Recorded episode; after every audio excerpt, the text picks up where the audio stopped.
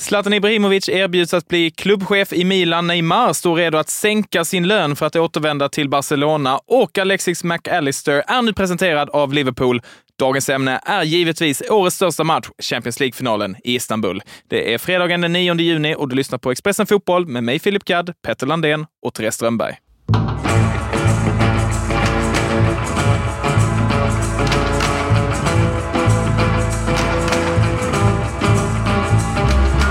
Manchester City vinner trippen eller så blir Inter Europamästare för första gången på 13 år. Det är det som står på spel imorgon kväll när Champions League-finalen avgörs 21.00 i Istanbul. Therese och Petter, hur ser styrkeförhållandena ut inför det här dramat? Det finns ju en väldigt klassisk berättelse om David mot Goliat. Ja, eh, just det. Hur går den nu igen? Det, det går ju som så att David vinner mycket överraskande mot Goliat, men det kan ju vara just den gången, att det är den historien han vinner. Eh, resterande gånger, om Bibeln hade skrivits om, så hade ju Goliat vunnit den. Och Det är lite den känslan jag har inför finalen.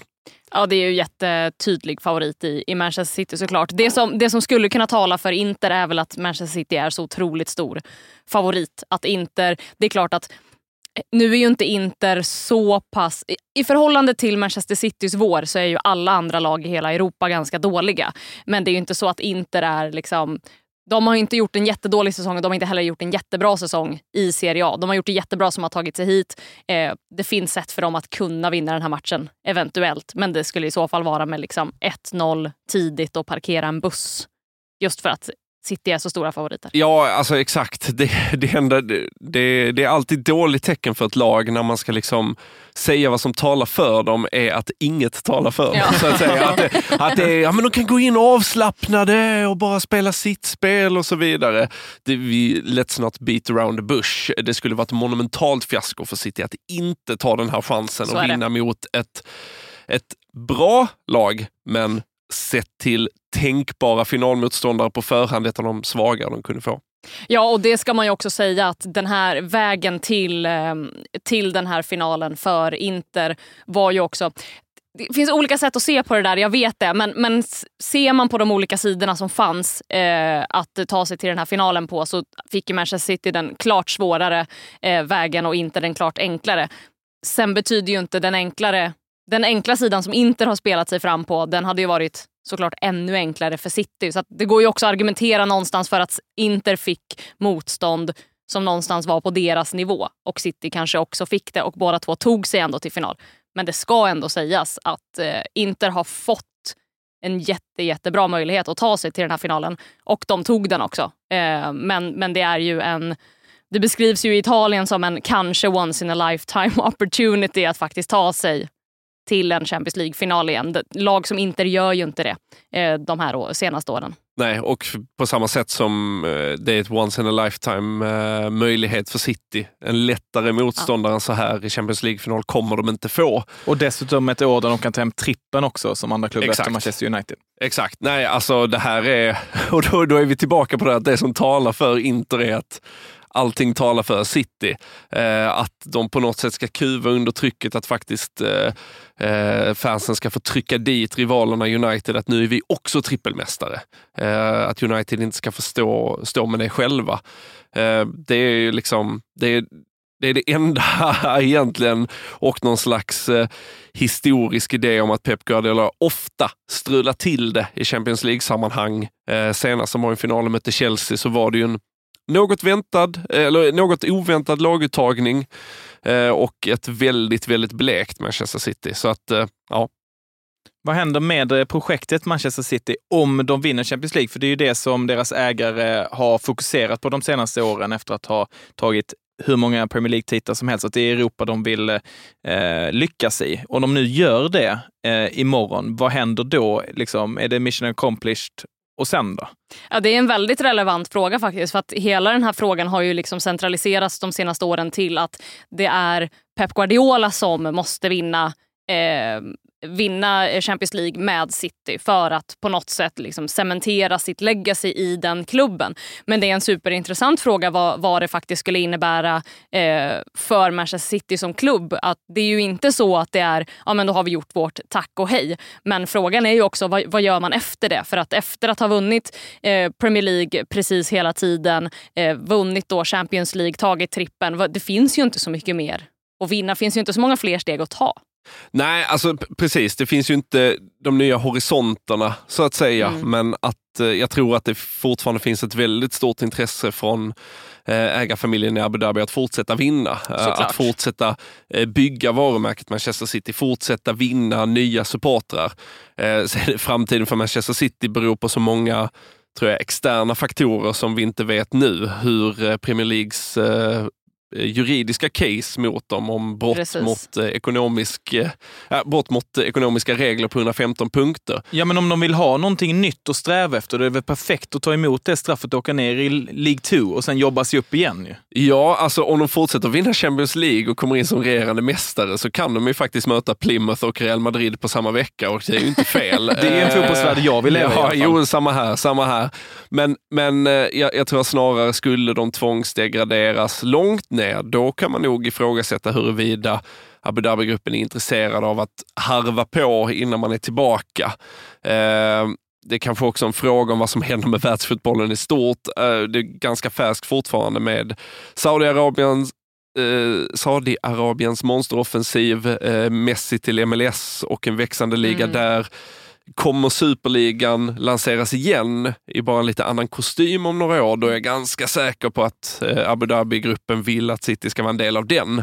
Eh, jag Och tror... det, är ju det, det är där man måste landa hela tiden när man pratar Manchester City. Det går ju inte att bara prata Manchester City för att Manchester City är ju så mycket mer och så mycket, en så mycket större del i, i fotbollen som den ser ut och som den eventuellt, då, som Petter är inne på, eh, på väg att liksom ritas om. Så är Manchester City en så väldigt central del eh, i det. Så att det går ju aldrig heller att bara prata om så. Vad är framtiden för Manchester City? Utan det är snarare så här, vart ska Manchester City då, beroende på vad som händer med de här eh, ekonomiska eh, brottsligheterna de har hållit på med. Eh, men så här, vart ska Manchester City vara med och ta fotbollen någonstans? Snarare än vart ska Manchester City någonstans som klubb? Ja. Det här kan vi klippa bort sen om vi inte tycker det är bra. Men jag vill, Behåll bara, det. jag vill bara kasta in det. Om för att, ni- vet det här väldigt klassiska att så här, en fotbollsintresserad eh, tjej säger till en kille att så här, jag gillar fotboll eller jag gillar den här klubben och får motfrågan, jaha du gillar Manchester United, nämn tre spelare. Att framtidens fotboll är så här, jaha du gillar fotboll, ja, men berätta mer om Saudis och Jemens relationer då. alltså, det, är, det är hela tiden där det känns som att vi är på väg. Välkommen till Coolbet där spänningen aldrig tar slut och underhållningen står i centrum. Här får du inte bara Sveriges bästa fotbollsodds. Du får också en spelupplevelse som är rättvis, transparent och framförallt rolig. För oss handlar det om mer än bara spel. Det handlar om att ta en paus, att våga chansa och att kanske vinna stort. Det oväntade gör varje ögonblick unikt. För dig över 18 år, stödlinjen.se.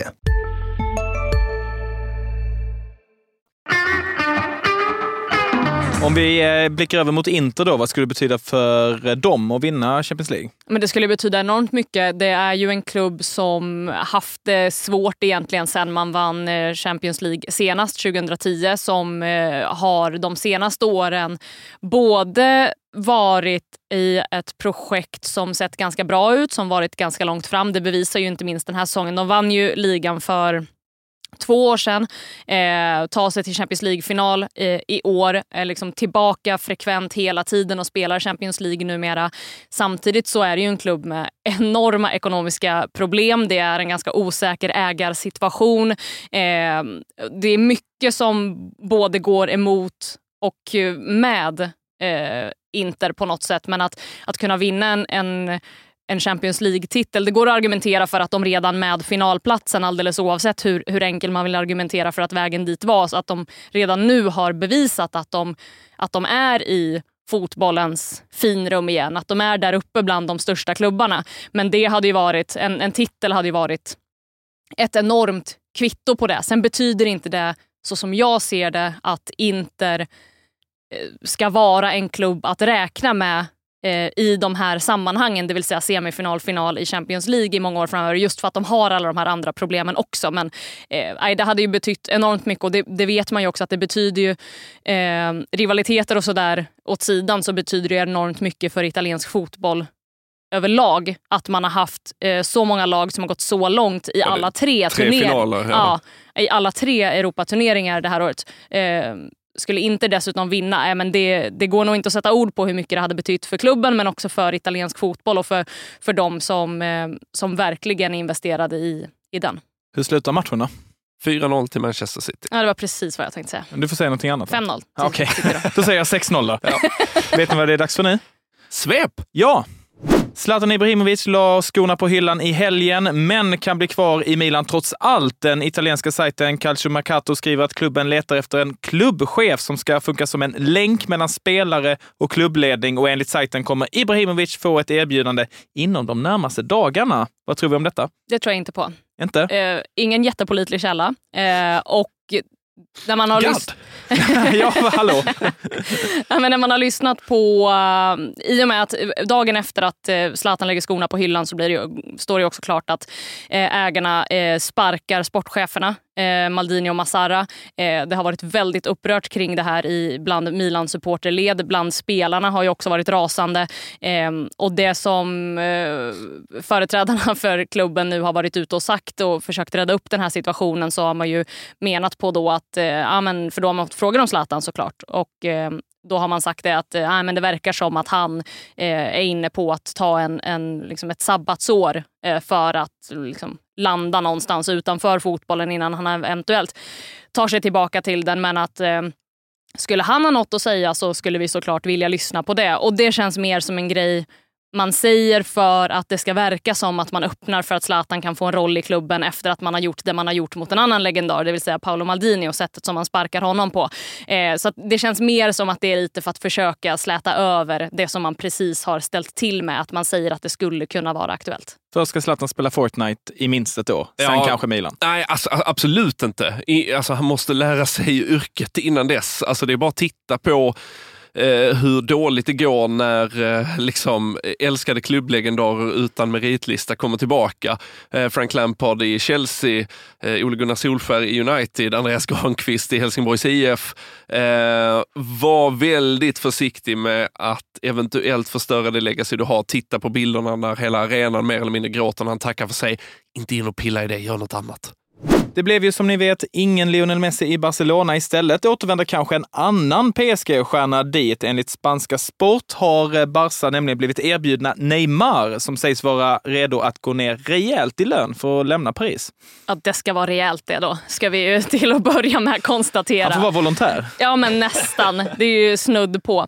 Nej, men det hade väl varit... Eh, ja, det hade ju varit superfint såklart. Och det hade ju varit, eh, jag och Petter pratade om det förut, att det hade varit en, en bra möjlighet för honom att faktiskt eh, få göra det som han sa att han skulle göra i PSG, nämligen kliva ur Messis eh, skugga och faktiskt eh, eh, göra någonting utan honom. Och eh, nu när det inte blir Messi till Barcelona så får ju Neymar möjligheten att komma tillbaka som den stora frälsaren istället. Och som utomstående eller som liksom fotbollssupporter på något sätt så hade det varit fint att få se honom tillbaka i Barcelona. Man vill ju se honom göra lite mer för att hans karriär har ju inte blivit vad den borde ha fått bli. Och flytten till PSG var ju aldrig någonting man hurrade över egentligen. Så att, eh, det hade varit fint att få se honom göra det innan han eh, flyttar till Saudi som alla andra. Ja, heller inte Miami. Eh, men jag tror också att eh, hade jag varit Barcelona hade jag varit lite försiktig, eh, även om uppsidorna med Neymar finns och även om uppsidorna med en kraftig lönesänkt Neymar finns så är det ju fortfarande en snubbe som spelar 20 matcher per säsong. Och eh, ska ombyggnationen av ett fattigt FC Barcelona ske kring honom? Jag är tveksam till det. Hej, Ulf Kristersson här. På många sätt är det en mörk tid vi lever i. Men nu tar vi ett stort steg för att göra Sverige till en tryggare och säkrare plats. Sverige är nu medlem i Nato. En för alla, alla för en. Har du också valt att bli egen? Då är det viktigt att skaffa en bra företagsförsäkring. Hos oss är alla småföretag stora och inga frågor för små. Swedeas företagsförsäkring är anpassad för mindre företag och täcker även sånt som din hemförsäkring inte täcker. Gå in på swedea.se företag och jämför själv.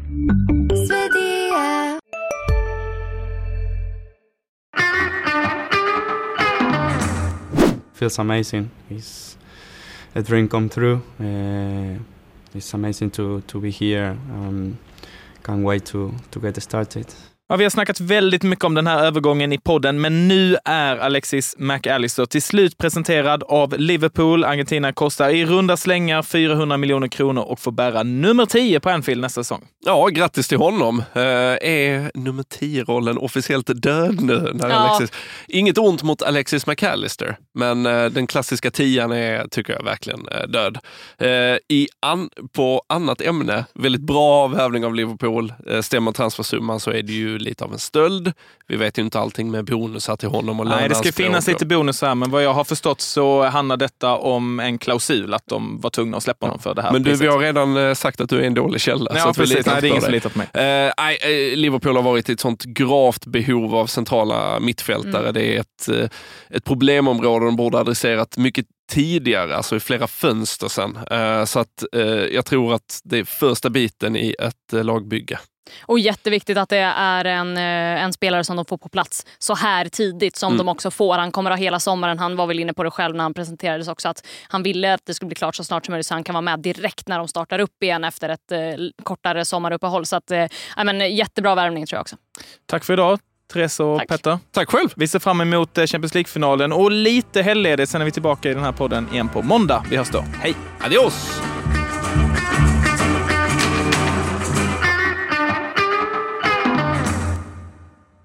Du har lyssnat på en podcast från Expressen. Ansvarig utgivare Klas Granström